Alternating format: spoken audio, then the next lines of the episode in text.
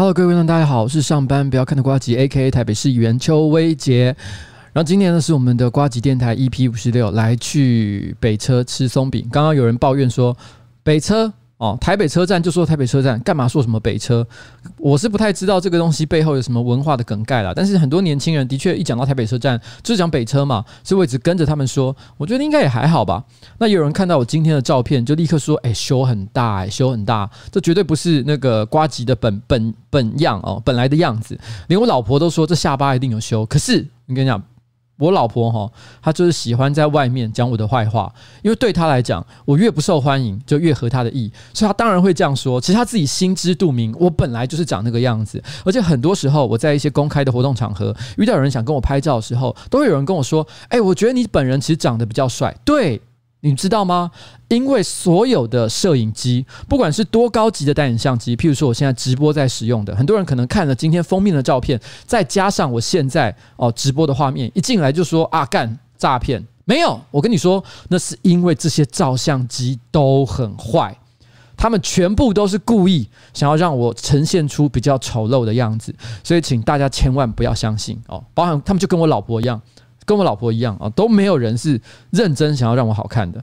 但我必须很感谢 Bills Monthly 和他很优秀的这个摄影师哦，王晨曦先生，他成功的还原了我本来的面貌，让我感觉到非常的开心。谢谢各位，你们如同我哦，恩公再造父母，我就是。然后刚刚有人说那个那个照片很像连千亿哈。像连千亿是什么意思？我实在搞不太懂。但是如果今天真的要讲说谁的照片看起来很像连千亿，绝对不是我，应该要说蛋堡才对。如果你还没看，呃，应该是这个礼拜还是上个礼拜刚出的一个新 MV，就是那个李英宏的水哥的话，你们可以去看一下那个水哥的 MV 哈，看起来真的超级像。这个 连千亿，这蛋堡一出来的时候，很多人都没认出来，就想说：“哎，这个人是谁啊？”一唱歌才发现：“哎呦，哇塞哦，兰波、洛基、李麦克哦，这一句一出来，干，居然是蛋堡。没没有哦，很多人都一开始以为说：“哎，这是连千亿吗？”没有，那真的是蛋堡，超好笑。那那个，我发现一件事，很多年轻人都不知道这个蛋堡一开始唱那个兰波、洛基、李麦克是什么意思。这是其实是一个梗。兰波是一个很知名的电影的男男主角哦，八九零年代非常知名的一个这个越战电影哦。然后，呃，洛基哦，同一个主角，同一个演员啦，哦，他演的另外一部全集电影啊，也是一个非常这个硬汉英雄的角色。兰波洛基都是电影角色，李麦克呢，则是在同一个年代，也就是八九零年代的时候，脍炙人口的一个美剧叫做《霹雳游侠》，他的男主角哦，他当时在台湾的翻译名称就叫做李麦克。那兰波洛基李麦克呢，直接念起来合起来念，其实他讲的是台语，意思是兰帕拉基啊，李麦克。哦，意思就是懒趴 lucky 啊！哦，你的鸡鸡掉到地上了哦，千万不要把它捡起来，是一个当年小学生很流行的梗啊。那我没想到蛋堡就把它直接拿来写成歌词，我也不知道意义在哪里，可也可能根本就没有任何的意义。懒趴 lucky 啊，Lee Michael，好不好？这个，因为我那时候发现，其实像那个，诶、那叫什么名字？彩铃听了这首歌，听到这一段话的时候，他完全没有概念，这是什么意思？哦，大概大概大概是这样哦，大概是这样。哎，那个 MV 哈。我个人是觉得拍的蛮棒的，然后很有感，很有感，而且尤其是里面的蛋堡，他呃唱歌唱到一半，直接开始跳 popping，全部的人吓到傻眼。那个 popping 不是开玩笑的，是货真价实的 popping 动作。我还记得我们办公室最会跳舞的小四，第一眼看就说：“哎呦，真的有震哎！”因为你知道那个 popping 的动作，在那个顿点的时候要有一个嗯震的感觉，嗯哦，他就说：“哎呦。”蛋堡真的有把那个震的动作做出来，绝对是练家子哦。听说他年轻的时候真的有参加过热舞社，然后也是跳 popping 的，所以那个不是开玩笑。那那个你在他看到他跳 popping 的那一瞬间，真的会觉得蛋堡非常非常的帅。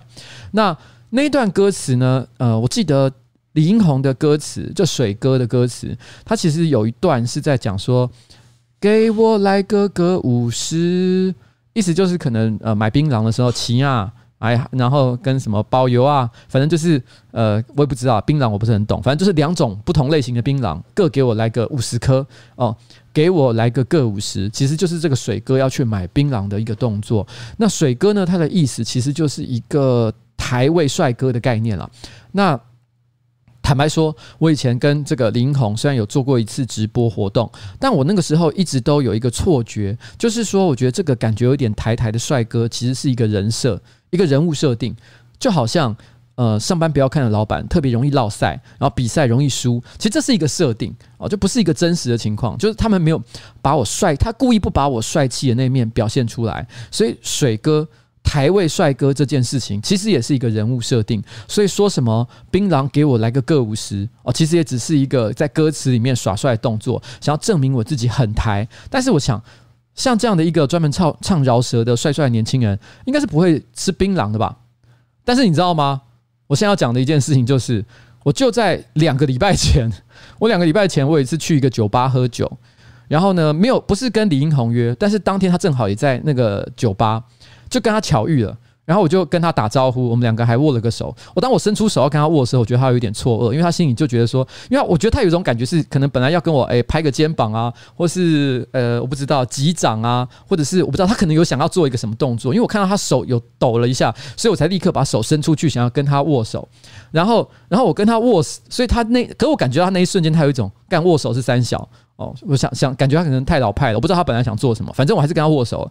握完手之后，我跟他聊了两句话，我才发现李英宏他在跟我讲话的同时，他真的在吃槟榔，诶，没有开玩笑，就是这当时打扮的超帅气的这个像这样的一个饶舌歌手，他就是一边吃槟榔在一边跟我聊天，我想干，水哥是真货，诶，没有在跟你假的，好屌哦，没有了就。就真的是，真的是突然间有一瞬间就感觉到，原来所谓的英红水哥是 real 的哦，他不是一个单纯的人设而已，真的蛮帅的。我不是开玩笑，我当下是真的因为这样的关系，有一点感觉到，哎呦，好帅哦，就真的很帅的感觉啦。我想这应该不算是什么大秘密了哦，应该应该是个可以讲的事情。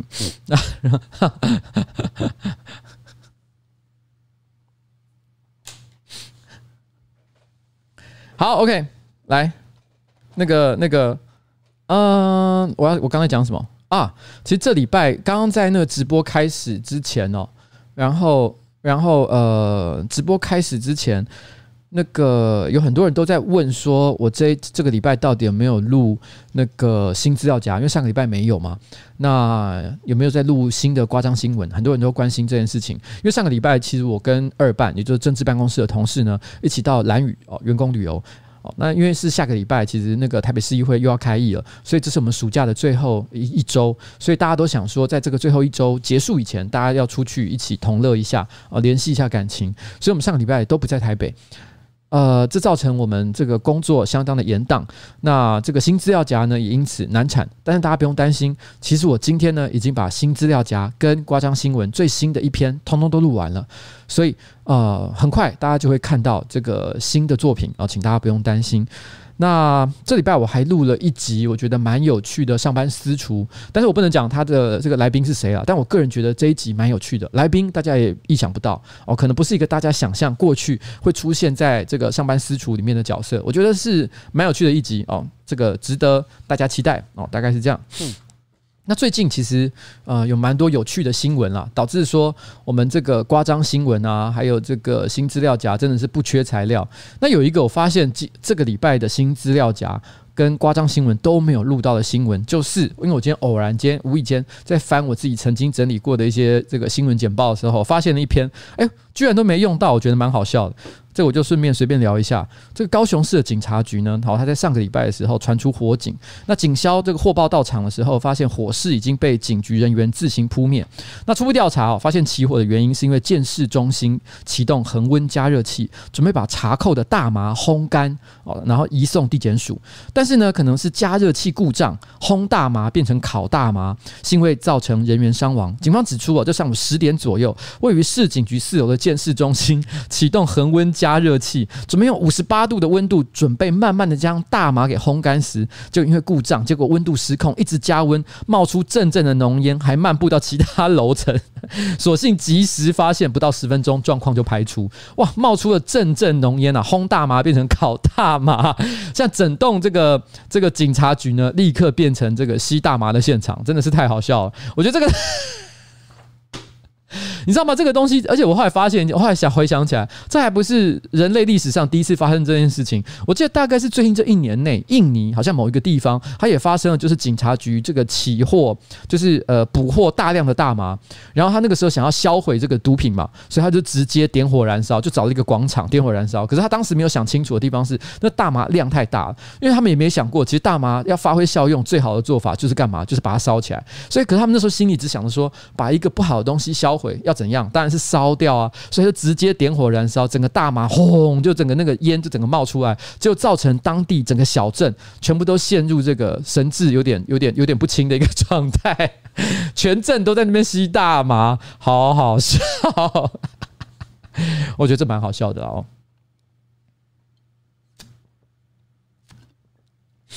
好，那大概是这样，嗯。我有点忘了有一件事情，我到底有没有在直播上讲？因为我觉得这件事情蛮有趣的。可是我确定我有最最近跟上班不要看或者是一些朋友讲过这个故事。可是直播上到底有没有讲过呢？因为最近这两集的直播，我有特别去找这个这个这个那个牛肉汤，他帮我整理的 time code。我发现我好像应该没讲这个故事。可是我总是有一种感觉，这故事我没提过吗？不可能吧？应该说过吧？但是问题是，因为我自己今天正好又想到，所以忍不住想跟大家分享一下。就是有个观众，他呃，有一个上班不要看的观众，他匿名在噗浪上面留言，因为他用匿名的方式，所以我也不知道他的 ID。不过就算知道，我也不会把它说出来。反正就是一个匿名的。哎，对不起，Vincent 你说敲碗高雄小王子跟彩铃在新资 料夹开头唱歌。哎，哎，哎，我想一下，彩铃这一集有唱歌，但是冬夜没有一起唱。好，这不重点了啊，明天大家自己听。我要讲什么？哦。那个、那个有一个、有一个、有一个小朋友哦，他反正就是用匿名的方式在铺浪上留言。那他可能因为他也没 tag 我，那也没特别讲什么呃，想要吸引人注意的感觉，用匿名的方式发言嘛。但他一定不知道一件事，我就跟唐凤一样，没事会在各个社群平台，然后在 Google 上面搜寻自己的名字，看看最近有谁说我的坏话。所以我很快就看到他在讲这件事情。这个故事实在是觉得很可爱。他就说他在那个 Plug 上面，他就说，他说他的呃有一天。那个他爸爸哦，突然之间跑来问他说：“你知道有一个市议员叫做瓜吉的吗？”他说他内心为之一惊，说：“哎呦，干，我爸怎么突然之间跟我讲瓜吉这个市议员？他就很担心说，会不会爸爸所参加的那些长辈群组，然后传了什么大港开唱啊，然后然后屁股夹筷子啊，内裤戴在头上之类的照片，然后呢看到这个人，然后心里觉得就很对他不爽，所以是要来骂我的，所以他那时候内心一阵紧张，可是又觉得啊，他是我的观众，想要帮我这个这个仗义直言，所以他心里就已经做好心理准备，说如果爸爸开始骂我的话，他开始反嘴说没有，瓜吉不是这样的人，爸爸你误会了。但是没想到，爸爸跟着讲说：“哦，我最近发现他们有一个频道叫做‘上班不要看’，我觉得还蛮好看的。然后于是就打开来，然后呢，就是那个在电视上面就直接用那个电视，然后可能接一个电视棒或什么之类的方式，开始播放起 YouTube 上面‘上班不要看’的影片，说：‘哎，我们可以一起看啊。’然后他说他觉得最尴尬的一件事情是，他爸爸每次只要一到‘上班不要看’的影片里面开始讲黄色笑话的时候，就开始大笑。他心想说：‘该’。” Please 结束这一切吧！我不要跟我爸爸一起看上班，不要看讲黄色笑话的部分。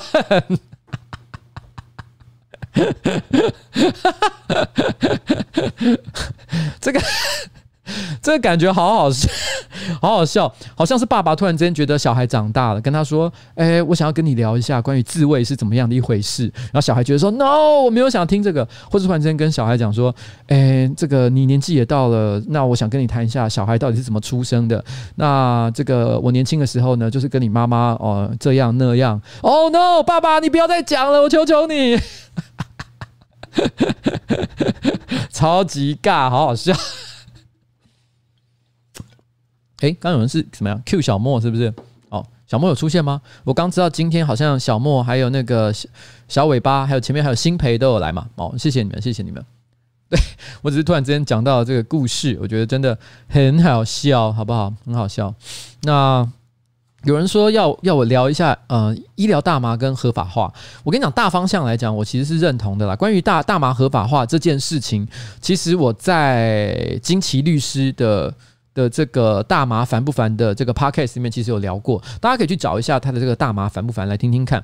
那金奇律师呢，其实他是台湾算是呃最有名的，应该是最有名啊，但可能也不是唯一一个专门在处理这种娱乐性药物啊、大麻相关的一些法律案件的律师。那他对这些事情都非常了解。我还记得上一次我在跟他聊 podcast 的时候，在录 podcast 的时候，应该 podcast 内容没有提到，但是在录 podcast 前，我跟他问了一个问题，说：“诶，像你是专门处理大麻、娱乐性药物之类的这种法律案件嘛？所以所以像那个谢和弦什么的，你应该很熟，因为他一天到晚都有这个大麻缠身的问题，应该会来找你吧？你这么有名，他就跟我说，这种个人的案件太小咖了，我才不会，我都是处理组织犯罪的，好不好？我心想说，哎呦，太夸张了吧？原来这种个人的这个持有大麻这件事情对他来讲太小咖，他要处理组织犯罪才哦，才才够位啊，哦，才够他的这个。这个这个这个这个才到他的看展哦，那才是这个在处理这件事情。但是我先讲，我觉得大方向虽然我可以认同这件事情合法，但是这个细节呢，我觉得有蛮多值得提的。而且我有跟他说，虽然我大方向是赞成这件事情，可是我不太可能在我的市议员任期之内去推动这件事，因为一方面这个不是市议员的权责，二方面是我觉得其实现在台湾呢，我觉得还有很多值得处理哦，值得花精力去处理的问题。大麻合法化可能不是我的第一优先要务，因为你要知道，其实现在可能手我们手上，如果你单纯的看你所知道的各种可以推动社会议题的话，没有一千件，也有个五百件吧。那这五百件里面，我觉得任何一个政治人物能够专心致力于处理其中五到十件，已经算是莫大的功德了。那如果说你今天还很贪心，说你每一件都想要沾一点点，那就是什么都不会做得好。所以，以如果我今天决定顺位的话，大麻合法化铁定不会是在我的光谱之内了。哦，就大概是这样。但对于至于大细节，就是到底有对大麻合法化的这个细节的看法，大家可以去听那一集的 Podcast，我跟这个李金奇律师的对谈，好吗？然后。然后这个，嗯，这个礼拜，我觉得我们有一支片，我个人觉得超强哦。然后我个人很喜欢，就是我们鬼屋这支片哦，长达三十分钟，前面有大概一分钟、两分钟左右的时间都在讲业配讯息。我觉得有些观众呢可能会因此觉得不耐，然后呢不愿意去看后面的内容。我会觉得这是非常可惜的一件事，因为后面的内容真的非常精彩。我觉得这一次的鬼屋呢，这个拍摄，我个人觉得最感动的一件事是。呃，有的时候上班不要看的公司同事会给我一种很脱线的感觉，就是大家上班啊，常常十一、十二点才到，甚至有些人一两点才会跟我说：“哎，我今天身体不太舒服。”我就觉得说：“天哪，我好想掐死你们哦！你到底有没有在认真上班？”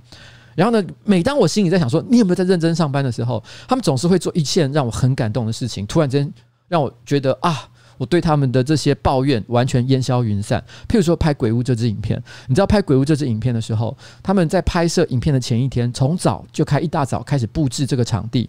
一直到深夜凌晨三四点才回家，然后隔天一大早，然后再跑来这边拍这支影片。还有的人直接在办公室里面过夜，你就知道拍摄这个影片的工程有多么浩大。上面不要看的办公室总共有一百平大哦，一般人家里面的那种那种五口之家好了，可能都住在差不多二十五平、三十平左右的这个房子里面。它是这种三十平小公寓，然后呢家庭哦房子的这种这种房舍的这个三倍大的一个空间。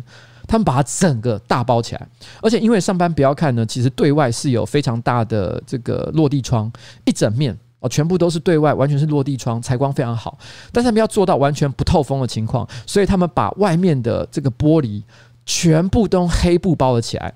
他把外面一整面墙全部用黑布包了起来，然后里面呢再做了非常多精心的布置。老实说，我光是看到里面的场景，我真的都觉得干太神了吧，太神了。哎，刚说什么视网膜在召唤我？视网膜是怎样？好了，反正哈，我真的觉得这片，我跟我真的觉得，光是在制作上所花的功夫，我真的是觉得给他很大的一个 respect。而且，我觉得有个很可惜的地方是，其实我觉得在拍摄过程当中有一些事前没有想好的地方，所以导致我觉得观众不是百分之一百能够理解我们在现场看到的东西。其实我觉得他现场的关卡设计非常有巧思，很多地方都甚至于看。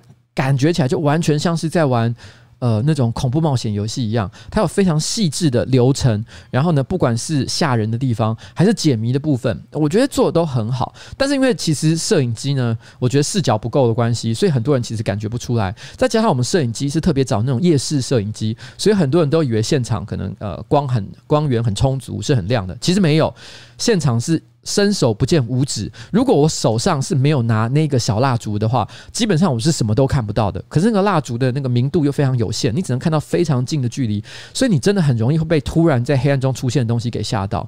我举个例子来讲，像像是一开始，其实我觉得有一个片段，我觉得他其实做的很有趣。但是在那个那个影片当中，因为大家可能就看不太出来，在一开始的时候呢，我在呃一走进去的地方，我开始在搜寻现场的一些线索，然后在办公桌底下，如果你看那个摄影机的画面的话，你会发现其实有人是躲在桌子底下的。可当时我其实完全看不见，所以我一直到在摸来摸去的时候，我到了非常靠近，就是我我心里想桌子底下也许有东西的时候，我把蜡烛往下一拿。我才突然看到一张惨白的脸，就在那上面，就在这里面，而且缓缓的动了一下。你知道那一瞬间那种，你知道突然看到一个东西的感觉，你是真的会有一种干三小，但我没有吓到，因为我不怕鬼。我我突然人看到任何东西，你总是会先有一点，哎呦三小哦，但是你马上就知道哦，这不是鬼。啊，我不会，我也不会怕鬼，鬼也没什么了不起的，所以我没有吓到，我只是有一种，哎呦，三小啊，真的是有点震惊。我觉得那个时候那一瞬间那个感觉，很像是你在看《异形》这部电影。《异形》电影里面有一个很经典的桥段，就是那个陆战队员他经过一片墙的时候，那片墙看起来就像是很普通的金属墙面，但是经过的时候，他眼睛一看，突然发现那个墙面在动，原来那个是异形的头，他慢慢的把头伸出来，干他妈吓死！真的很恐怖，我跟你讲，真的那一段，那那个那个那个，我觉得感觉就完全就像是那样，就是一个异形缓缓在那边动出来，哇，真的。然后，可是我必须要说，因为在里面扮那个角这个女鬼的角色呢，其实是 Amy。哦，艾米人真的很可爱。她为了要，她平常是一个讲话很好笑的人，但是她为了扮演好这个女鬼的角色，她在那一天呢，真的是用尽心力，不苟言笑。然后呢，在地上爬行的时候，完全都是使出了全力，就是要制造出那个效果，弄到那个膝盖都受伤。我必须说，哦，艾米，你真的是给你一个 respect，你真的赞爆，好不好？我真的，艾米，你很棒哦。然后，然后有一个桥段，我真的觉得很棒。我只要再聊一个点就好了，就不要再聊这个细节哦。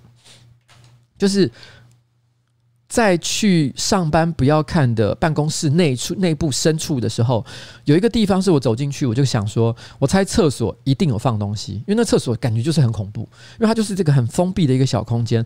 我百分之一百打包票，里面一定有恐怖的东西。可是我知道蔡哥啊，还有什么演员啊，我都怕他们胆子太小，不敢直接深入到那里面去找线索，所以我心想说，哎。我不入地，谁谁谁入地狱？我就是那个不怕鬼的嘛，所以我一定要走进去。然后我就把那个那个厕所门一推开，果不其然。一推开，里面就是一个像大头佛还是什么之类的那种，让人觉得很灵异的家伙就在里面。但是我个人也觉得还好，反正你已经看见了，你觉得没什么，没什么，我就推开。可是我必须要说，上班不要看里面那个厕所门呢，它是会自动关闭的。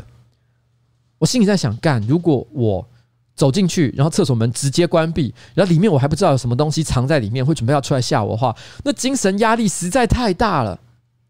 那精神压力压力实在太大了，我觉得我没办法，我就心，所以我一直用手去顶住那个门，希望它不要关上。可是厕所太深了，我手又没那么长，我迟早必须要把它放掉。越走越深，一直找，一直找，一直找，终于手不够长了，我要把手放掉。门要准备关上的时候，我忍不住回头看了一下，盖尼老师门口站一个人，这个是在影片里面看不出来的，门口站一个人，三小。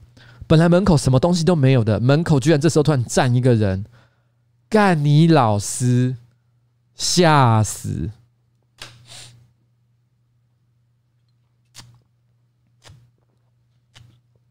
我跟你讲，这设计真的是太棒了哦！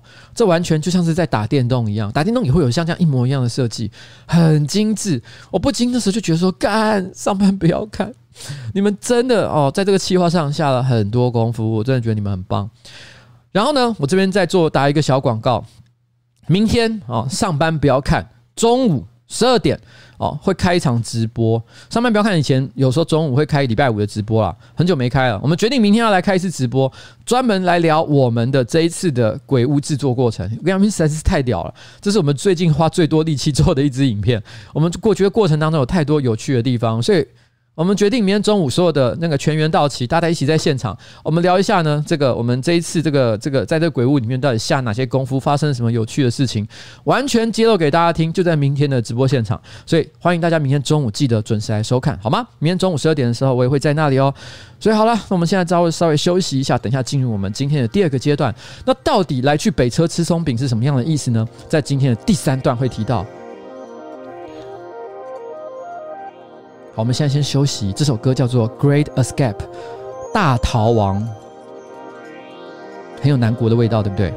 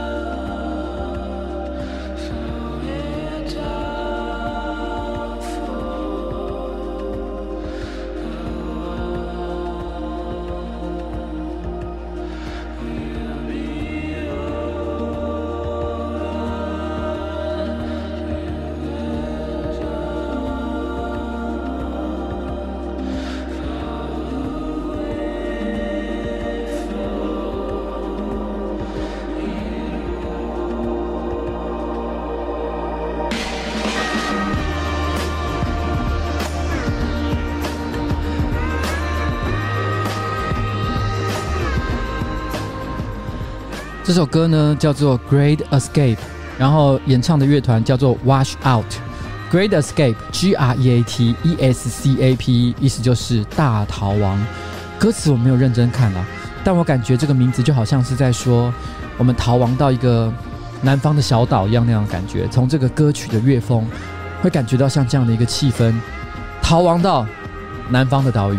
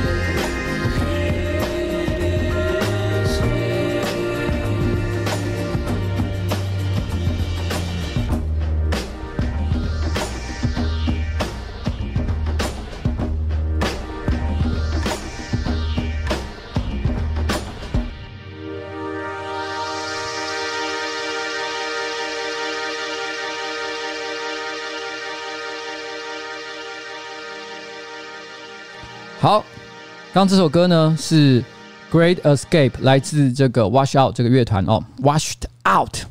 那谢谢，我先先谢谢这个刚刚这个 Henry 萧，他说残暴的残哦，然后还有维婷，哎，好久不见哦，晚安。然后 Lawrence 哦，Lawrence Sing 啊，也谢谢你们哦，就是今天晚上有抖内给我，谢谢你们，感谢。然后哎，什么孤孤杨之说周末会去放民歌吗？倒是没人约我去做这件事情啦，所以我想，嗯，周末是去哪里啊？我没有注意到，诶诶诶诶，是有什么特别的活动吗？哦，应该是没有约我啦。那因为其实下个礼拜就要开议了，所以我应该会把时间放在政治上的工作比较多一点点哦。那嗯，因为下礼拜就要开始，我们暑假就结束了。但说老实话，我也没有真的，我我一直也觉得我这一阵子也很忙，我一直以为我会过得很轻松，但没有，我最近活动超级多哦，烦死了。然后。其实我们这礼拜除了出那个鬼屋的片之外，如果你还没看，你真的应该去看一下。我觉得这片真的不错啊！哦，我觉得我个人是真的近期最爱，好不好？那另外一支片呢是中小学实验，中小学实验有人爱，有人不喜欢。不过我觉得这不是重点。我觉得这一节中小学实验的后半是真的蛮刺激、蛮有趣的，尤其是进入竞赛的环节的时候，我觉得内容非常好玩，所以蛮推荐大家看一下。但有趣的一个就是算是一个小小。算是一个额外的小知识啊。其实这一支片呢，如果大家注意听里面讲话的内容，还有看当时天候天气的状况，你们应该可能会知道，这个大概可能是拍在差不多六月七月的时候，就今年夏天刚开始的时间。所以那时候我们都在讲说，哎呦，放暑假了，小朋友，开始这可能会去做爱，要记得带保险套。我们有讲一些这样的废话。可是已经九月了，大家都开学了，就这片才剪出来。因为原因是因为七八月的时候，我们的业配案件实在太多，所以导致这支片拍完了之后，根本就没有人力去剪，所以一直到九月。九月老师说上班不要看，有点小惨。突然之间，嗯，很多案件，诶，怎么突然七八月很热，现在又停了下来？所以呢，大家又有时间开始剪一些废以前这个留下来的存档哦。那这个东西就是我们现在剪出来的。但是有一个很莫名其妙的地方是，我想大家可能没有注意到，就是在过去这两个月里面。其实已经有好多支影片，蔡哥或者是上班不要看的其他成员讲过“哈卡卡”三个字。如果你还没看这影片，你就不知道这个梗在哪里。但其实“哈卡卡”那个时候在别的影片出现的时候，没有人注意到这个地方，也没有人知道这个梗是什么。原因是什么呢？因为最早的梗就是来自于这个我们很早就拍，但是根本没剪出来的片。这支片的最后面的结尾会出现三个字“哈卡卡”。哦，那“哈卡卡”呢？这一段出来之后。哦，大家立刻就刚那时候现场首播的那个聊天室，立刻及时刷一片哈卡卡哈卡卡。哦，因为那个场合实在太白痴了，所以那那时候突然间好像那一瞬间变成一点有一点流行的话语，可是大家可能没注意到，其实过去这两个月这句话我们早就在不同的影片里面讲过不止一次，只是没有人知道那个梗是什么意思。这个问题就好像残暴的残，残暴的残呢，其实如果你没有看龟山岛那一集的话，你就会不知道残暴的残到底是从哪里来的。你一第一次看，很可能就是在鬼屋这一片，你就会看到有一个莫名其妙的人一直在那边残暴的残，残暴的残。哦，但其实这只这个这个东西，我想，龟山岛那支片是它的原创点，好不好？然后大家可以去再看一下，大家可以去看一下。那我今天去看那个那个我们终于剪出来的中小学实验做冷气机这一支哦，其实这一支影片的起源是差不多今年六月的时候，因为六月的时候曾经全球出现了相当可怕的高温，台湾那个时候还一度，我记得在六月还不到七月的时候就出现了将近四十度的高温，所以那时候热到一个爆炸。那我曾经在有有某几次直播有讲过，其实我平常是没有在开冷气的。那因为我一直过去以来每个夏天我都是就是每天晚上都是吹电风扇而已，不开冷气，因为我希望呃让这个北极熊可以活得快乐一点啊，有一个比较好的一个自然环境，所以我忍了这件事情忍了十几年了。那但是今年的六月，我还是有几天忍不住开了冷气，因为那时候真的是热爆。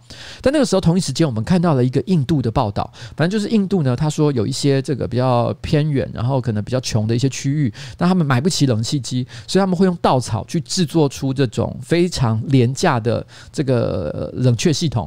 然后呢，只要洒水，然后呢，再加上电风扇，就可以让室温降个三四度。所以当时我们看到这个新闻的时候，觉得说，哎，这东西很有趣，那我们就跟着一起来试试看，能不能做出像这样的东西。所以呢，我们但是问题是，如果大家都是用稻草做的话，那就不符合中小学实验的这个过去的精神嘛。所以每个人都要抽材质，稻草也有人可以抽，但是呢，哦，但是。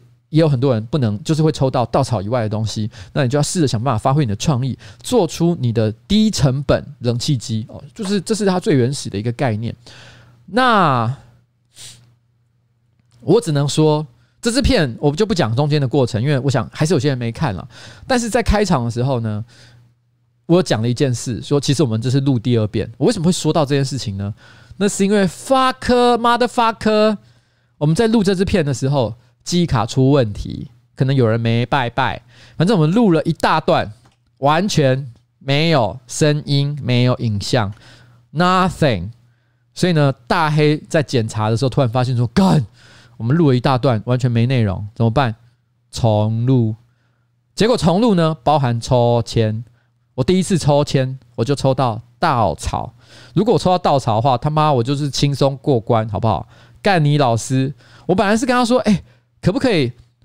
我们就重拍，但是抽签的结果就照原来的嘛，这样公平啊！第一次抽我就抽到稻草啊，大家都说没办法，就重抽吧。干你老师，干！我抽到那什么烂东西，我想这真的是签运，好不好？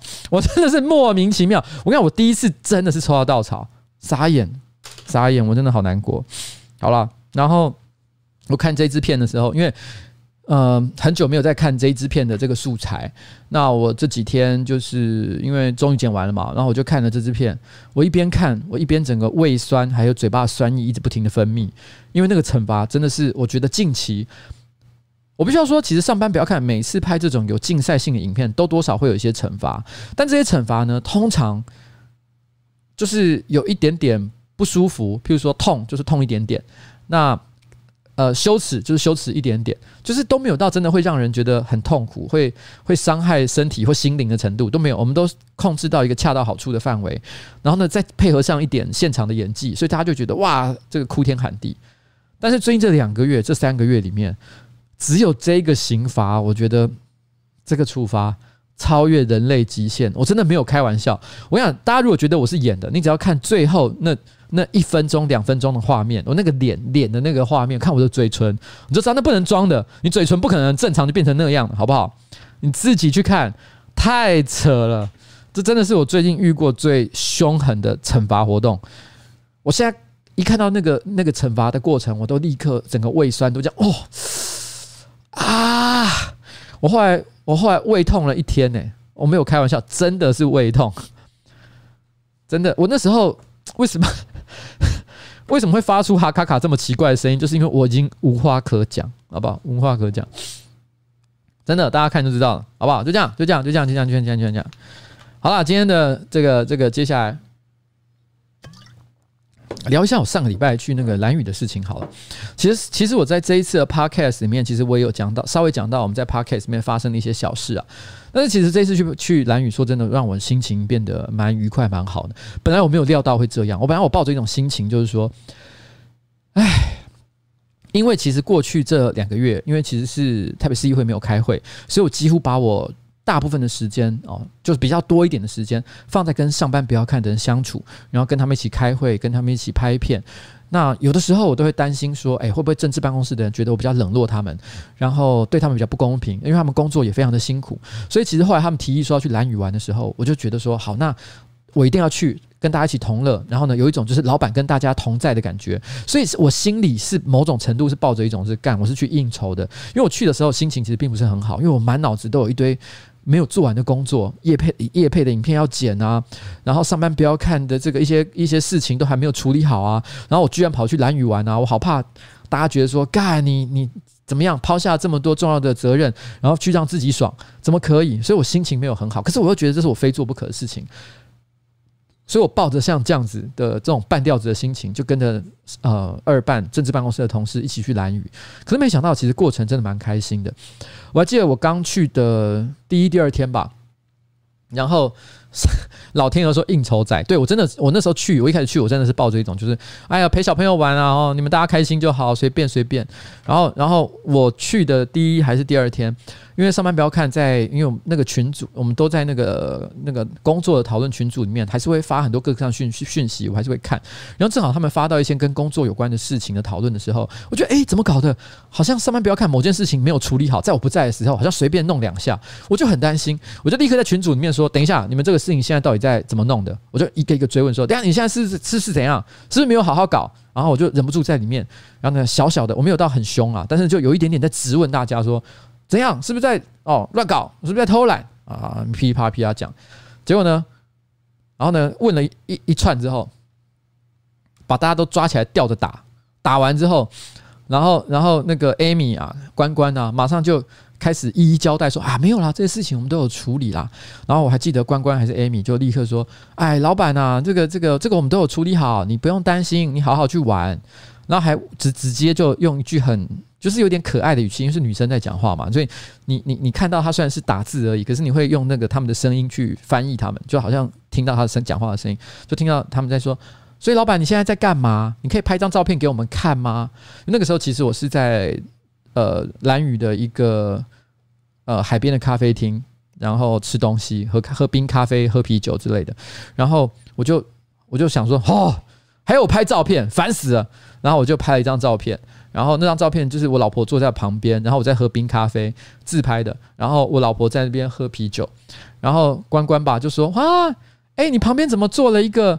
小嫩妹哦，一个一个看起来像高中生的嫩妹。废话，他们知道那是我老板娘，那知道他们当然知道那是老板娘，他们也知道这个就是就是我老婆嘛。我老婆他妈四十岁老巴上了，但是就是他们这么说，老板你怎么跟一个嫩妹在一起哦，在一起玩？我我我我我当我当下，你知道，我其实真的，我不要说这件事情，真的，我必须要说，女孩子哦，就是贴心，就是。就讲这些微博的，你知道吗？你突然之间本来要生气，你也生气不起来。其他称赞也不是我啊，讲的是我老婆啊，你知道吗？可是你就是有一种，就是突然之间这么讲，哎呀，老老板，你不用烦恼啦。你看你现在跟一个可爱的女生在在外面玩，你何必在那边唧唧歪歪？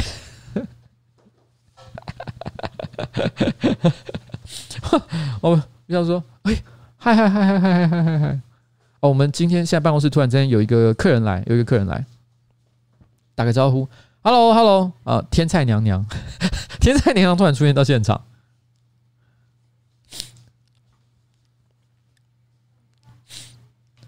好，所以反正就 我老婆在那边讲说什么人人哦，自己挖坑谁也救不了，没有，我只是要说这些，我就就是觉得我当下虽然是有一点在。以老板的身份在那边靠腰、靠背、靠步，可是我觉得这些上班不要看的同事哦，都在哄我。可他们哄我这件事情对我来讲一个很大的意义是，其实我去我没有我我他们是在台北继续上班，但我一个人跑到兰屿去玩。然后我其实是有一种负罪感的，我有一种对不起，因为上班不要看他们还在上班啊，干我这老板，结果也也去跑去做自己的事情，但是他们突然之间在线上这样哄我，让我有一种哦，所以他们呃其实也没怪我嘛，然后所以我可以自由去玩咯，然后然后突然之间内心的那个罪恶感就大幅的降低了，其实是很贴心的一件事情。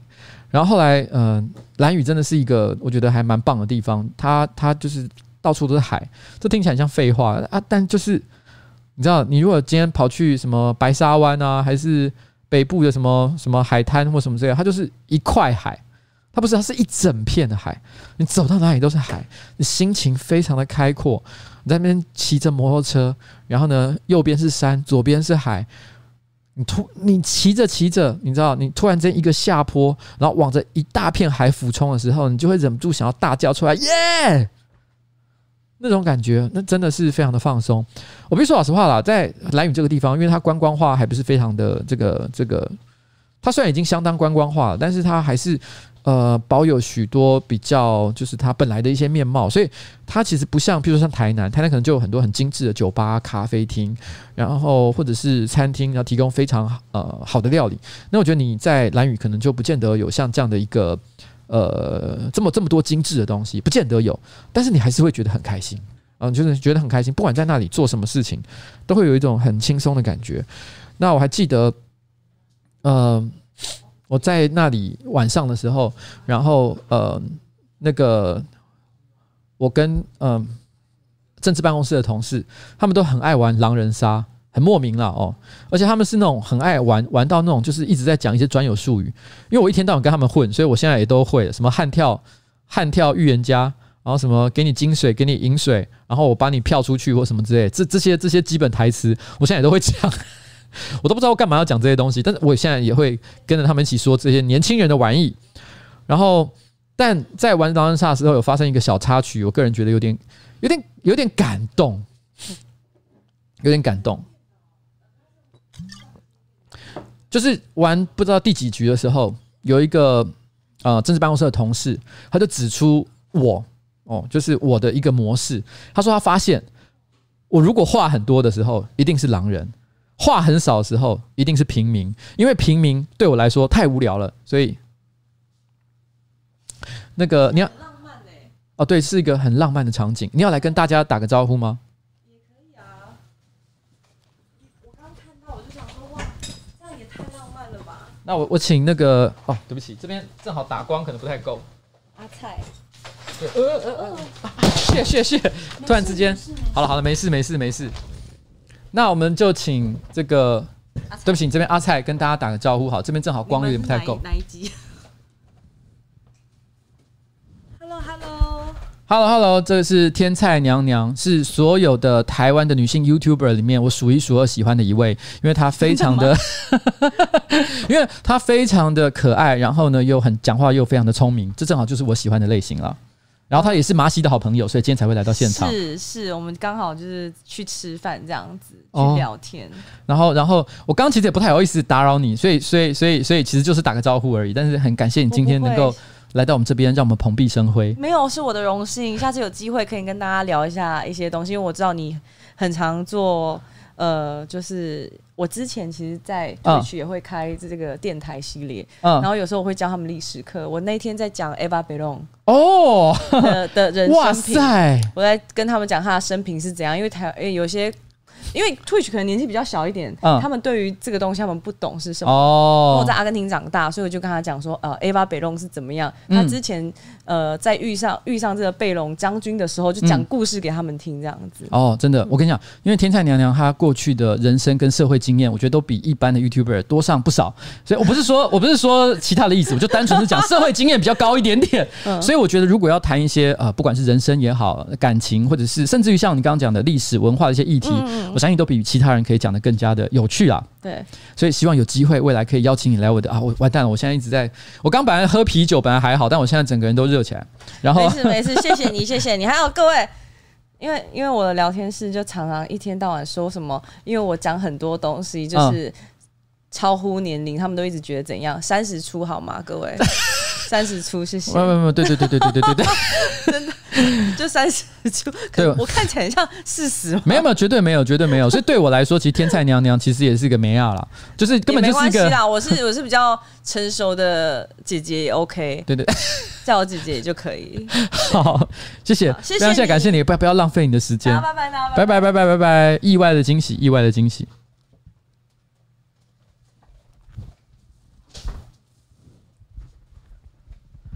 耶！刚刚是天菜娘娘，谢谢她今天来到这里陪大家讲几句话。然后我刚讲到哪里？哦，我要讲，完蛋了！我刚刚本来要讲一个很重要的事情，结果我现在居然被这件事情给卡到。我要讲的事情是，我觉得个人觉得一个很感动的事情，就是我们在玩狼人杀的时候，其实有 有一个这个政治办公室的同事呢，他就 他发现了一个我的 pattern，他说我只要抽到平民。我就会我就会变白痴，因为我就会觉得很无聊，因为平民没什么特殊的功能，就等着被人家杀。所以呢，我就会开始讲话就会变少，我就不会想讲一些废话。但是我只要一抽到狼人，我就会很想演，我想演的一副就是干，我又又是假装自己怎样，又是想要欺骗大家这个带风向或什么之类的，我会讲超多干话，讲到他觉得我啰嗦的不行。然后那时候那时候他们就指出这一点说，所以只要我讲很多话之后，我就他妈一定是狼人。后来他们讲完这件事情之后的下一回，我心想说：“诶，他讲这好像蛮有道理的。我的确有一点像这样的倾向。我抽掉无聊，我抽到无聊的卡时候，我就不太想讲话。所以呢，我要改变这个习惯。以后不管我抽到什么卡，我通通都要很高危，我要搞危到他们分不出来我到底现在是在装还是在演。所以呢，我下一下一回我真的抽到了平民。所以我这时候抽到平民的时候，干无聊的卡。但是我心想说：不行，我不能觉得无聊，我一定要很认真的他妈的噼里啪啦讲一堆干话带风向，让大家觉得。”诶，分不出来到底我现在是狼人还是平民才对，所以我就开始哦噼啪讲了一堆。果不其然，我明明拿平民哦，应该是要让大家相信我是平民才对。可是呢，我的下一个下下一个人，每一个人都猜说，诶，我觉得今天老板又是在又是在演又是狼啊，又是抽到狼。然后呢，因为他刚那个态度实在太可疑了。老实讲哦，作为一个平民，这完全是个错误示范。我应该让他相信我是平民的嘛？我作为一个平民，居然让大家以为我是狼，这显然是错误的。不过当时我心里有有想过，这应该是一个必要的成本。这一回合我就让大家误以为我是狼，那这样下一回合他就会发现，诶，分不出来我到底是狼还是平民了。这是一个非常好的操作。所以我当时是这样想的，我是要放长线哦。这一局我就送给大家。但是轮到我老婆，因为我老婆也在玩，我老婆就直接说了一件事，她就说。刚刚我老公虽然说了很多话，看起来好像很搞威，好像在演什么东西，可是我可以从他讲话的方式感觉出来，他觉得很无聊，所以我觉得他抽到的是平民。干，他是唯一一个看出这件事情的人，我整个傻眼，他到底怎么知道这件事情呢？我完全因为所有的人都觉得，哎，老板就跟平常高威在那边演话剧社演技是一模一样的感觉，但只有我老老婆马上一眼看出来说没有。他那个眼神就是无聊，我真的笑死，你知道吗？虽然我被看出这件事情，可是我当下有点，Oh my God！我老婆真强，这种被看穿哈，我就认了，我就认了。好了。但我老婆也在这一次旅行当中发现了一件她从来没发现的事情，因为我其实是一个很不喜欢麻烦别人的人，然后很多事情我都大部分时候都亲力亲为。那我跟我老婆在一起的时候，麻烦事情呢，我也都会就是只要我老婆不想做的，我一定会赶快跑去做哦。通常是像这样，我跟她互动关系是这样。可是我在跟政治团队出去的时候，一反常态，我老婆突然发现一件事情，我像废人一样，我什么都不想管。然后，譬如说我的，因为大家一起骑，呃，租了摩托车，然后一起骑摩托车出游嘛。那我的摩托车没油了，然后我的助理马上就跑过来说：“哎，老板，你没油是不是？”他就跟我交换摩托车，然后骑着我没油的摩托车呢去加油，然后把我省掉我这个要骑一段路去加油的这个麻烦。因为整个岛只有一个加油站，我老婆就觉得很瞠目结舌，说：“哎，所有的人都是。”依照你的方便去行事，你想要干嘛？你的时间哦需求安排是如何？他们全部都迁就你。然后呢，所有一点麻烦的事情，什么订餐厅啊，然后任何该做的事情，没有一个人要你去做。他们完全就是哦，我说了一句说，嗯，今天好像可以吃吃个烤肉，马上晚上就有烧烤餐厅预定好烧烤餐厅可以去吃。他就说，你你你你，他说你你是不是有点太任性了？怎么都把这件事情交给大家？可是。我必须说一句老实话，我本来不是这样的人。本来以前我刚开上班不要看这家公司的时候，作为一个老板，很多事情我也都是亲力亲为，什么办公室聚餐干也是我去定。其实我以前过去一直以来的个性都是这样，可是，一直到我成立政治办公室，我必须要说这件事情整个扭转。因为我必须说我政治办公室的很多助理实在是太过主动积极，然后又贴心，所以变成是说我被他们照顾了太久，我都已经习惯当一个废人，然后所有人都把我当一个废人照顾，所以我完完全在他们面前，我就是一个任性的家伙，就哦你我要这样哦啊你们不要就拉倒，我都会，然后大家就全部迁就我，配合我干，然后就这样子在蓝雨待了四天。像皇帝一般的生活，这些人都像像这个这个这个这个 这个忠仆一般的照顾我，然后不知不觉的，你知道，第一天还好，第二天也罢，第三、第四天我整个人全部丧气。我还记得到了最后一天的时候，对，我在跟大黑说拜拜。到了最后一天的时候，你知道，我还记得那一天的早上。然后我跟我老婆想要去吃早餐，我们本来有预定想要去吃一家，就是可能观光客指南都会推荐的一家比较有名的店，但我们一去，干人太多，不想去。然后我们就哎，那时候两个人，因为你知道天气很热，大太阳，白天蓝雨跟地狱一样。然后中午的时候啊，然后我们骑着摩托车。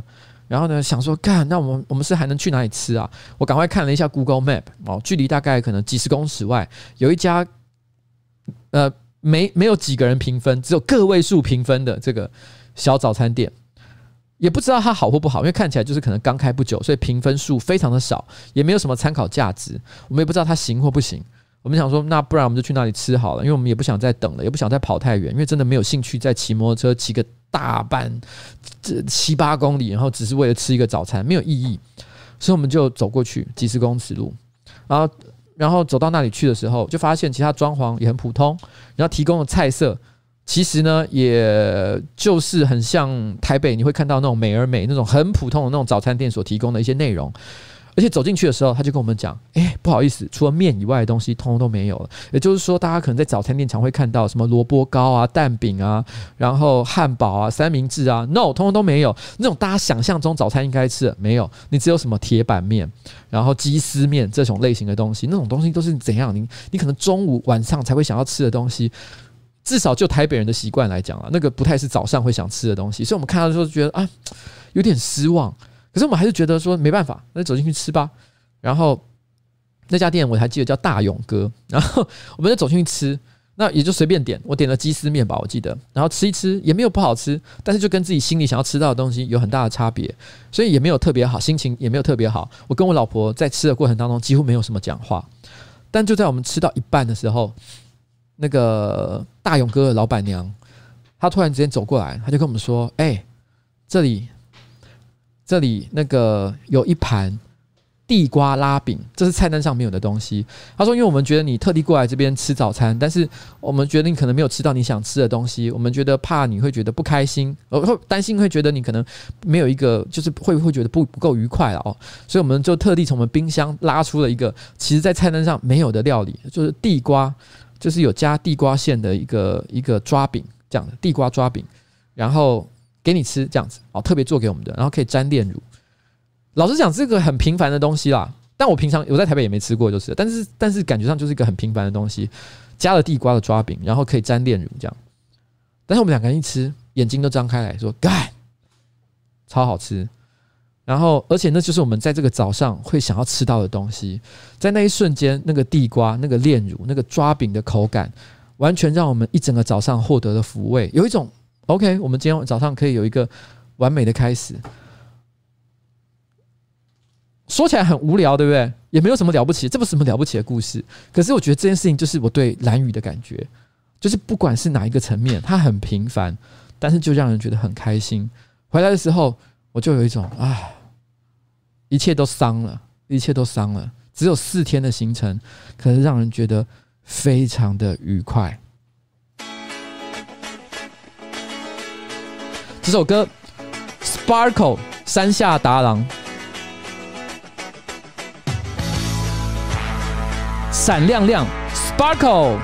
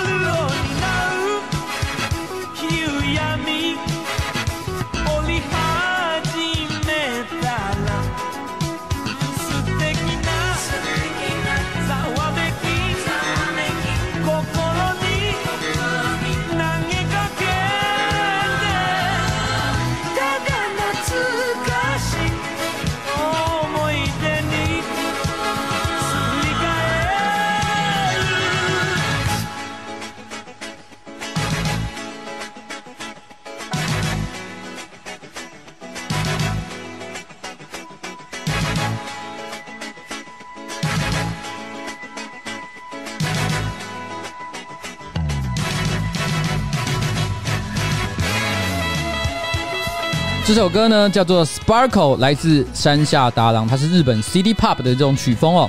然后我今天在喝的啤酒叫做交朋友。说真的，这这支啤酒非常的特别，因为我在这支啤酒我第一次喝就是在蓝雨，我在蓝雨的一个叫做没得挑食霸里面，我第一次喝到交朋友。然后呢，我回到台北的第二天，我突然之间接到一个私讯，是这一支交朋友的酒商，他根本不知道我在蓝雨有喝过这支酒，他突然之间跟我说，他想寄一箱啤酒来给我喝。我打开那一箱啤酒，我在蓝雨第一次喝到的交朋友，太扯了吧！这是什么奇怪的姻缘？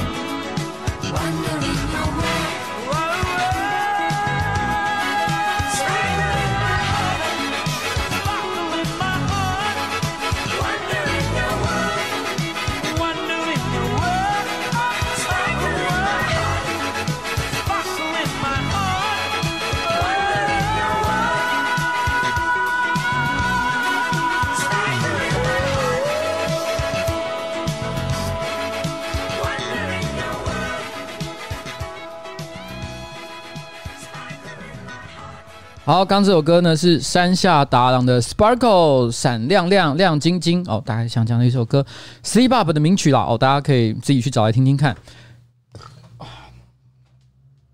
哦，喝了太多啤酒都一直打嗝，然后呃嗯，打嗝这件事情让 我感觉好像老先生。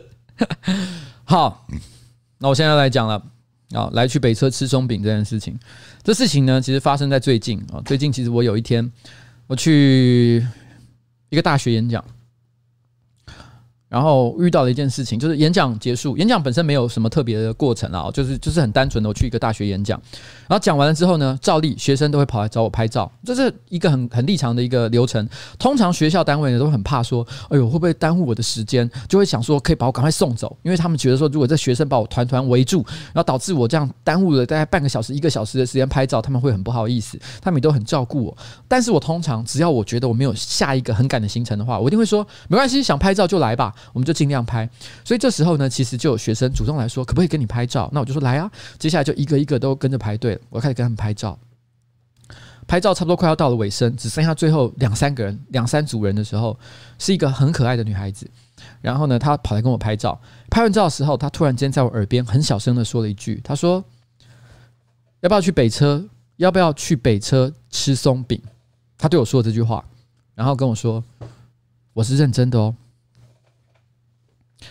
然后呢，因为我那时候一当下有点错愕，因为我突然没想到有人会突然之间跟我讲这件事情，我整个就嗯，干三小，我还没回答他，他就一溜烟的就走了。到底这是什么样的一个意思？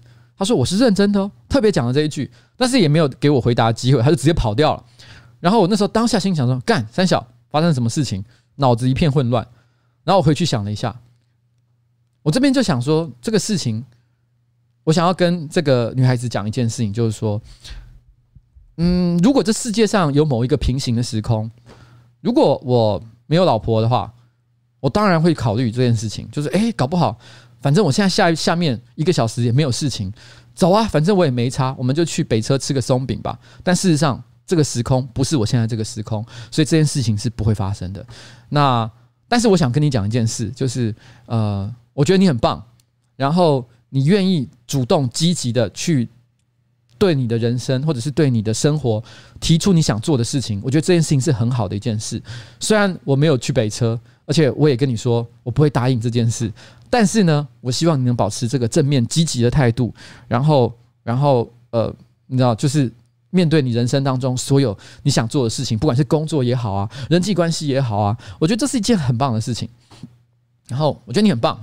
然后我想跟你讲这件事情啊，就是因为当下我来不及跟你讲这个这个这个问题的答案，就是如果有一个平行时空，就是我没有老婆的话，maybe 这是我会，我跟你讲，我可能我可能会做一件事情，就是我直接也因为我也不知道你有没有你，我也不知道，我也不知道你你你到底是要去哪一个地方吃，哪一个店专门的店去吃吃松饼，可是我可能会做一件事情，就是我会去找一间在北车那边看起来最可靠、看起来最不雷的。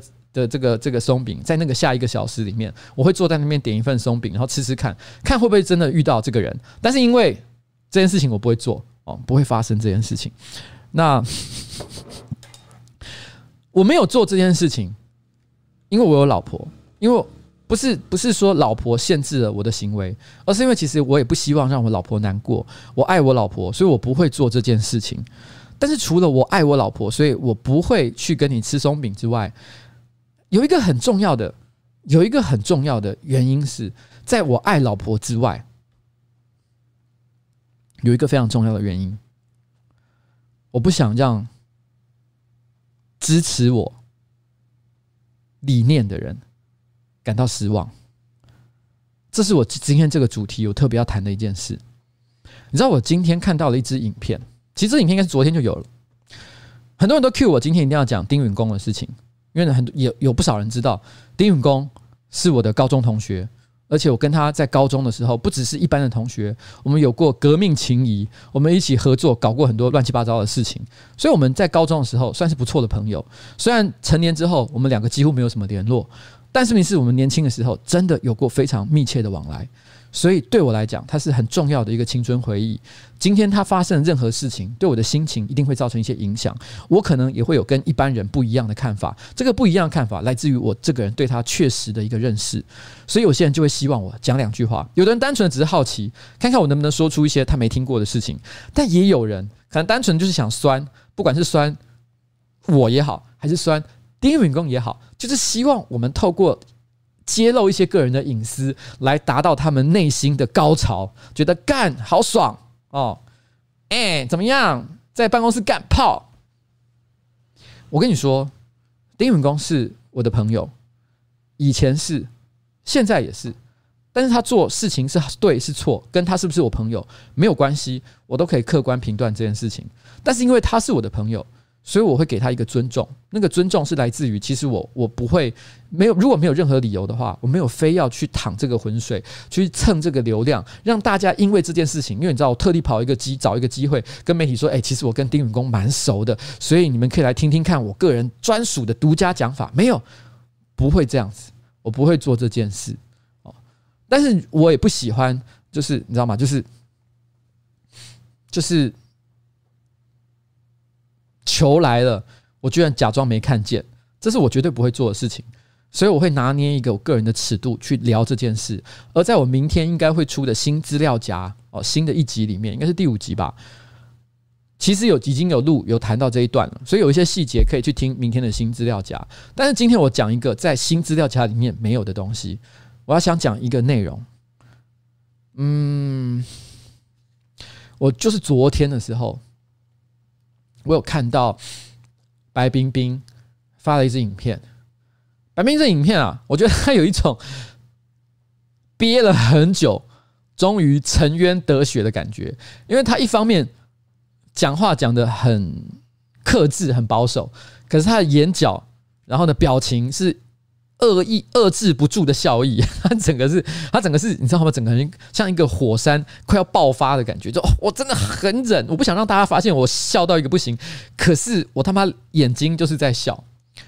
他里面是他的影片是这么说的，他说：“哈，说什么质感？哦，你这种渣男最没质感哦，大概类似像那渣渣渣渣渣哦。”你这个渣男的行为最没质感，为什么他会说这件事情呢？其实这件事情是一个呃累积很久的怨恨，因为在韩国瑜当上高雄市市长之后，那他有邀请呃白冰冰，然后呢去做了一首观光用的这个宣传歌曲，那来去高雄嘛，我自己在 我在大港开唱演出也有把这。也有改编这首歌哦，稍微的这个这个写你，然后取笑了一番，所以这个你我哦都 都推了一把，然后然后但是他在做这首歌之后，丁允恭呢在个人的脸书讲过一句话，他就发了一篇文章。他没有特别，我记得他没有特别讲白冰冰啊，就是指名道姓讲白冰冰。可大意是在讲说，呃，质感的创造需要很多年的时间，一个都市的质感的创造需要很多年的时间，但是摧毁它哦，只要一两天，大概是这样的意思。那因为那个时候正好是在呃白冰冰的歌出来的时候，所以。一般媒体还有网络的社群都认为，丁允恭作为曾经是高雄的这个新闻局局长的这个角度来讲，那他他说所所说这段话的意思，就是在讲干这个歌实在太烂了，然后呢很没质感。那白冰冰呢，当然当下也是觉得很委屈，我他妈我也是。呃，这个这个这个掏心掏肺做出了一个我觉得能够这个宣传高雄，然后呢推广高雄观光的歌曲，我也没有真的从中赚很多钱，我也是完全秉着我的良心做事。结果你他妈这些小兔崽子说我没有质感，凭什么？哦，他当然心里是很委屈的。那今天丁永功发生了这件事，所以立刻白冰冰真的是抓到了一个什么绝佳的机会。我先讲这个，这个在这件事情上哦，我没有要谴责或者是批评任何一个人的意思，因为我觉得这一切都是人性可以理解的部分。我说的是白冰冰哦，白冰冰的部分可以理解。他当然是抓住这个机会，立刻说，当年说什么我没质感，干你那些在什么办公室里面桌上做爱这么恶心的行行为，然后呢，你才是渣男，你才是没质感哦，还在那边讲我。我看着这这个影片的时候。其实这个影片，我并不是因为这个影片才想这件事情，而是过去这么多年来，每当我有机会可以贪小便宜、做一些坏事、占一些便宜，然后去吃一些女生的豆腐，或者是像去北车吃松饼这样的行为，我可以做这种事情的时候，我想到的除了我老婆之外，我第二个想到的事情就是。如果我做了，我会让很多人失望，因为我现在每天都义正辞严的讲很多我个人的理念，譬如说，我今天才在我的 Face 我的 Facebook 上发表了我对于道教条例七之一的看法，我写了洋洋洒洒几千字的文章，跟大家讲我为什么不支持道教条例七之一的修正。但是为什么民进党一些议员啊，一些一些立法委员想要修正这个草案的原因是什么？我前前后后花了很多的力气跟大家做分析，讲出了一些看起来非常正气凛然的话，得罪了一些人，可是也获得了很多人的认同哦。但是如果有一天我做了什么坏事，所有的人立刻跳出来说干你老师的，你看吧，哦。你就是一个烂人，你是个渣男，你就是没质感那个家伙，还在那边讲说什么道交条例七之一哦，讲说什么囤房税，干你就是一个烂货，你讲的东西都是假的，你是虚伪的人。然后我所有的支持者在那一瞬间都会像是跟着我一起被打脸一样，他们本来之前在网络上面对很多。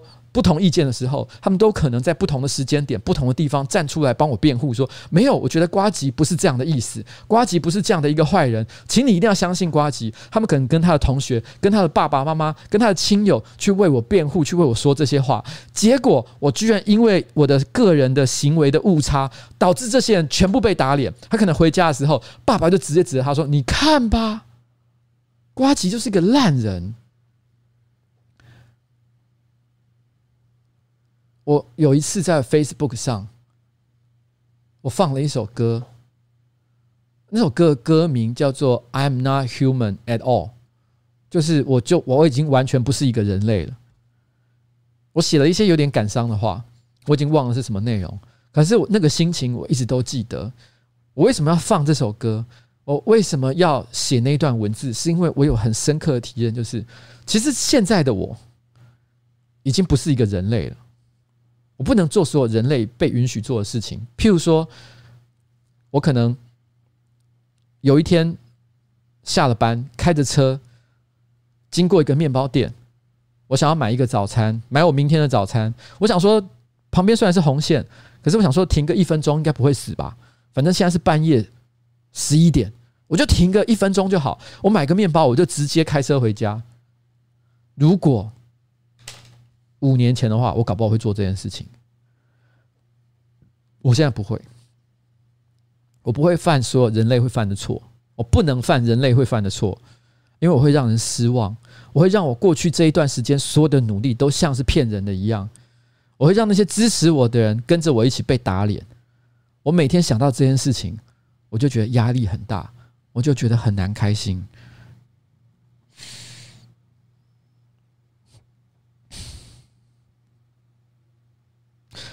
这是我觉得我从事政治工作工作这两年以来，我个人最大的一个感受。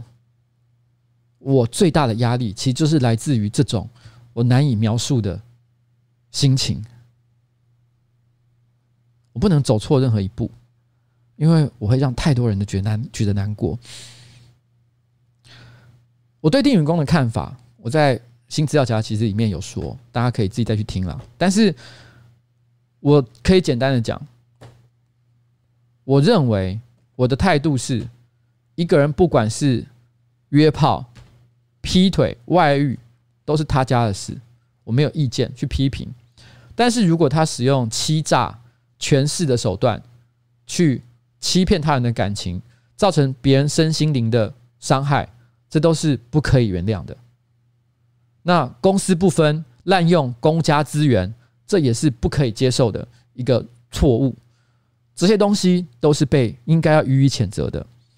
我很不喜欢民进党的支持者做一件事，因为在过去这两天，我看到很多，因为我我发现有一些民进党的支持者在丁允恭出事之后，纷纷把他抓起来，很多粉砖抓起来骂，抓起来打，我觉得很合理，他就是做错事了，他就是该骂这件事情，我没有要帮他辩解，但是问题是我看到有一些民进党的支持者。民进党的名网红、名人、粉砖，他们的论点是什么？他们的论点是，我举个例子来讲，我哇，算了，我也不要讲谁，反正某一个民进党绿营支持者的网红，他是这么说的，他就说，他骂丁允恭是说，丁允恭，你做这些烂事，伤害到民进党多深，你知道吗？他是这样说的。他说这句话的时候，其实我非常非常的不认同，因为丁允恭伤害的不是民进党，他伤害的是。那些跟他交往的女孩子，他曾经结婚的前妻，他伤害的是这些女孩子，他伤害的不是民进党，他就是民进党。今天你们说这些话，不是真的为那些女生抱不平，不是真的觉得这中间有什么正义或者是公平可言，你们单纯是觉得他做了坏事，伤害到民进党的声誉，这件事情不是真正的在反省，你们根本就只是你们拿这件事情，因为我看到很多像这样的人都会说什么。我们其实是有在反省的，我们其实是有在检讨的。当民进党人做错事的时候，我们一样会抓出来编，绝对不会偏袒。没有，你们说这些话的时候，就表示你们没有真的在反省。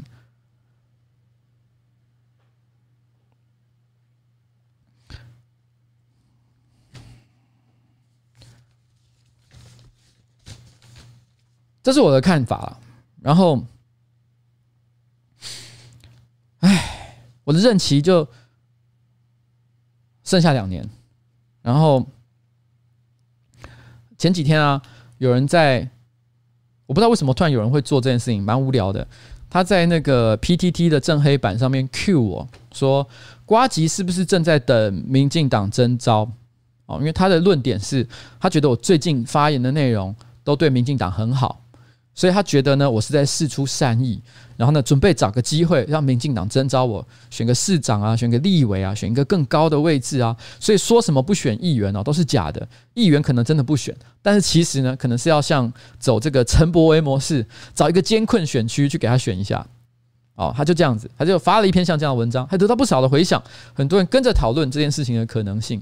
我有点忍不住，我稍微回了一下，我就跟他讲，我说其实没有人接触我。真的没有，我也没有去找过任何人。没有人找过我的原因其实很简单，因为不管他们有没有想过这个可能性，他们都不敢来找我，因为现在台湾不管是蓝，不管是绿，不管是哪一个政党，其实他们都很怕我。他们怕我原因不是觉得我很恐怖，我很厉害，他们单纯是觉得干我这个人不可靠。因为任何人跟我讲的话，我都随时会在直播上讲出来。所以呢，这个我根本就是超级暴雷王。哎，拜托，你要征召一个人出来选，这是一个多机密的事情啊！最好是把他这个机密低调到这个事情真正发生的时候再拿出来讲。当对大家都有利的时候再拿出来讲。像我这个人，我根本不知道什么时候突然间就把他讲出来了。这个人可以合作吗？不行啊！没有人跟敢跟我讲话，好不好？我说的是实话。真的没有人敢来碰我，我也没有打算去接触任何人。我的任期只剩下两年。其实我最近这这这半年的时间，我脑海里一直关心的只有一件事情，就是我能不能找到一个很优秀的年轻人，然后呢，把我的遗产传承下去，然后找一个我百分之一百可以信任的人，让他接我个人的理念，然后呢，继续做着我觉得对台湾社会有帮助。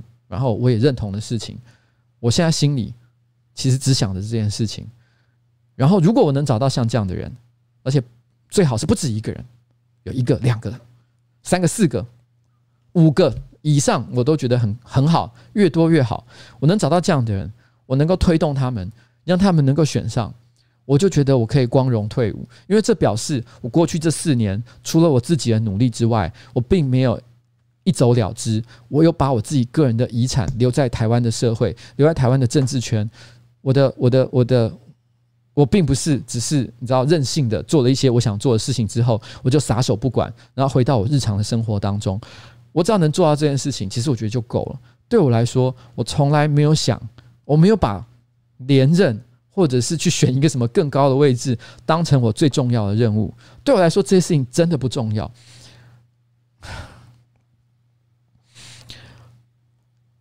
我其实，在我某一次直播，最近的某一次直播，应该有讲过一件事。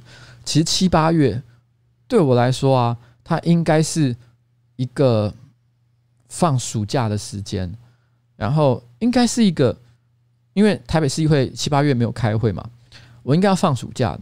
可是这个七八月，也许就是因为我事先知道它是放暑假，所以我排了很多的。议会也好，不是议会也好，各式各样的工作在里面。因为可能平常在开会的时间没办法做的事情，我全部七八月排得满满满。结果呢，我每天忙得焦头烂额，我每天都没有一种干我有放到暑假的感觉。我觉得我都快疯掉。我到去兰屿前那个礼拜，我每天都很焦虑，然后都有一种干，我到底在干嘛？暑假都要结束了，马上就要开学了。可是我生活好痛苦，然后呢，我没有一件事情觉得自己有做好的。我叶配的影片都还没有剪出来，然后，然后，然后，汤玛士跟诺基都在骂我是叶配渣男，好像我真的很坏一样。我就觉得有一种干，我到底在干嘛？但是其实去了兰屿，其实只有四天的时间。这四天时间，我过了一段我觉得很轻松。呃，很愉快，真的没干什么特别事情，没什么特别值得记录的。跟大家讲说，哎、我真的做了一件很很屌的事情，没有。这四天我就完全在耍废。可这四天里面，关关跟 Amy 在那边讲那些，哎、你老婆是啊，讲说你旁边有一个嫩妹在陪你喝酒哦。然后，然后我的一些助理，然后每天把我当一个皇帝伺候。然后这段时间里面，我认真的想一想，其实不管是蓝雨的这四天。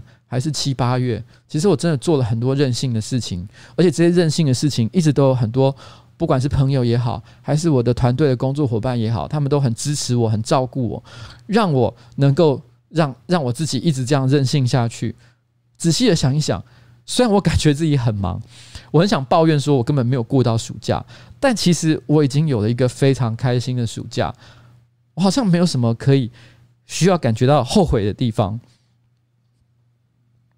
很谢谢大家一直在照顾我，然后我真的觉得大家都很棒，然后所以今天的最后呢，我想要放一首，哎，错了错错，我放错了，我放到前一首歌，所以最后的最后，你知道吗？我想要放一首歌，然后去感表达一下我个人的心情。这首歌，这首歌叫做《晚安台湾》，但不是灭火器的那个版本。是浊水溪的版本。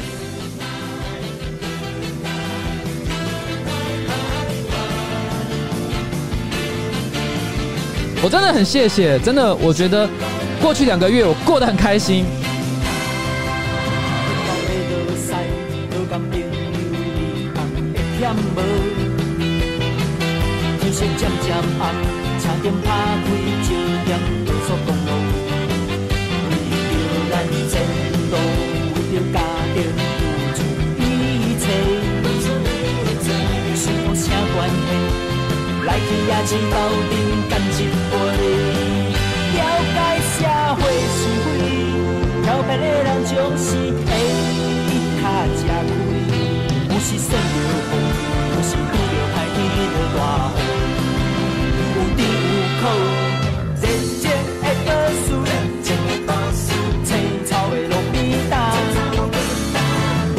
伴伊，阁有小白的海湾。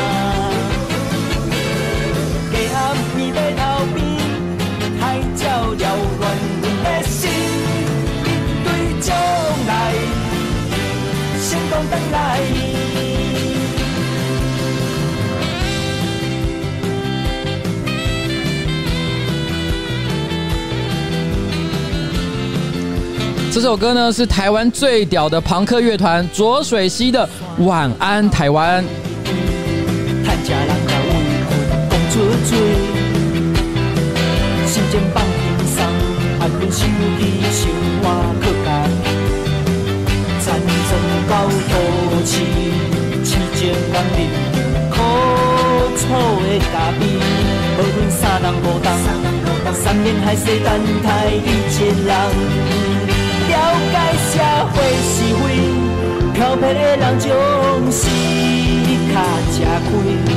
有时顺着风，有时拄着歹天就大雨。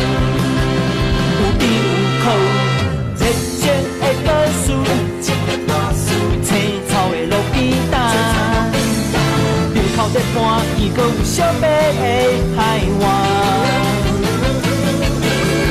假暗暝要逃避。扰乱阮的心，面对将来，成功等来。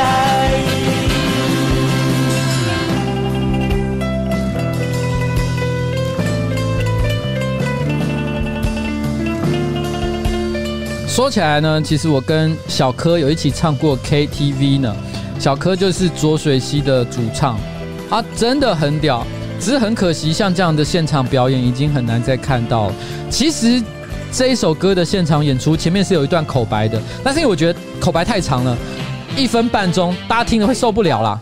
所以呢，我就把它先剪掉，因为大家因为可能跟我的话很难接上去。但是大家可以去 Go 去 YouTube 上找一下，我觉得那段口白讲的很感人。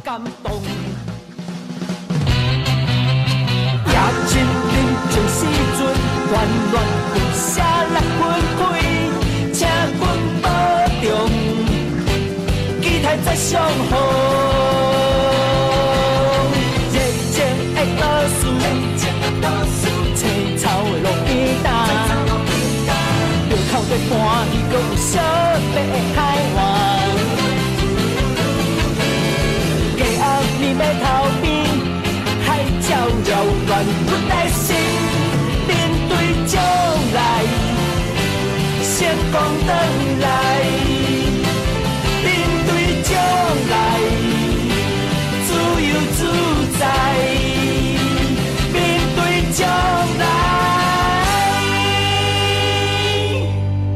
台湾。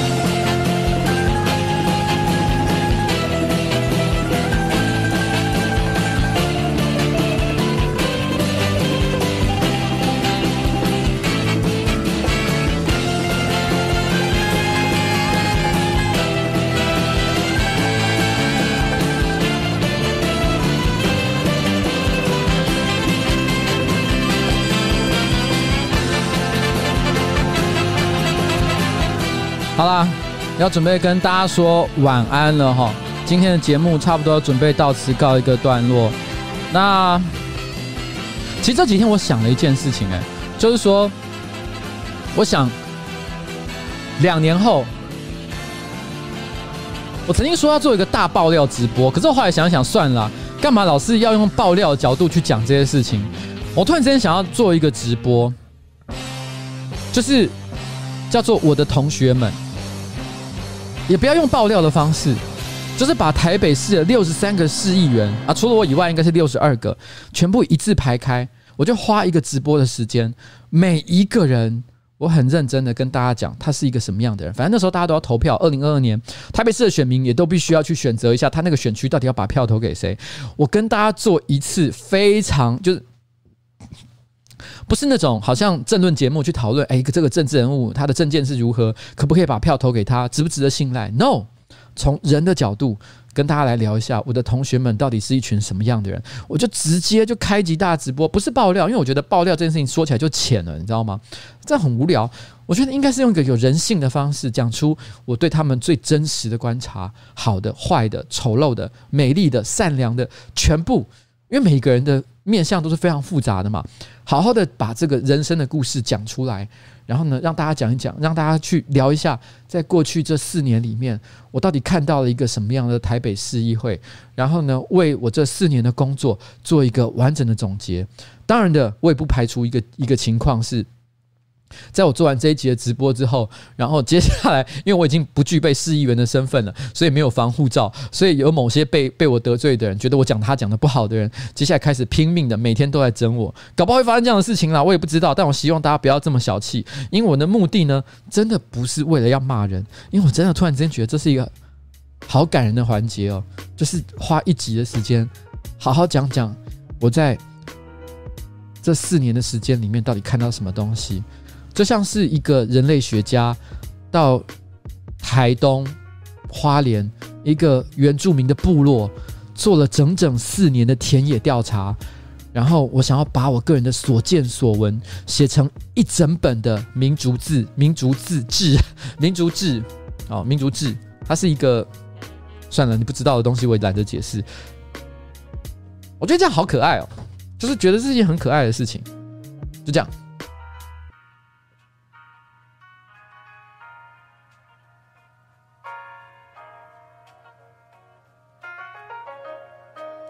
好了，准备说拜拜。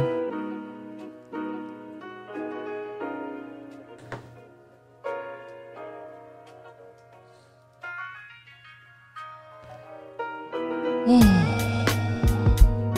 好，拜拜。还有哦，对不起，我刚刚有一个人的名字念错了，孤阳子，孤阳子，孤阳子同学，我看到了，谢谢。还有谢谢，Ivy。开屏怎么又抖内那么多了？我怎么好意思？然后好了，我也爱大家，我也爱大家。然后还有力 KT 哦，谢谢谢谢。然后我想想看，嗯，怎么搞？我突然搂不出来。哦，力 KT，请你到时候一定要讲一下那个隔壁班的同学王浩宇。不要啦，啊，也可以啦，也没有不可以。他不是我真的同学啦，但是好了，可以讲一点点，讲一点点了，好不好？讲一点点，讲一点点，讲一点点。拜拜。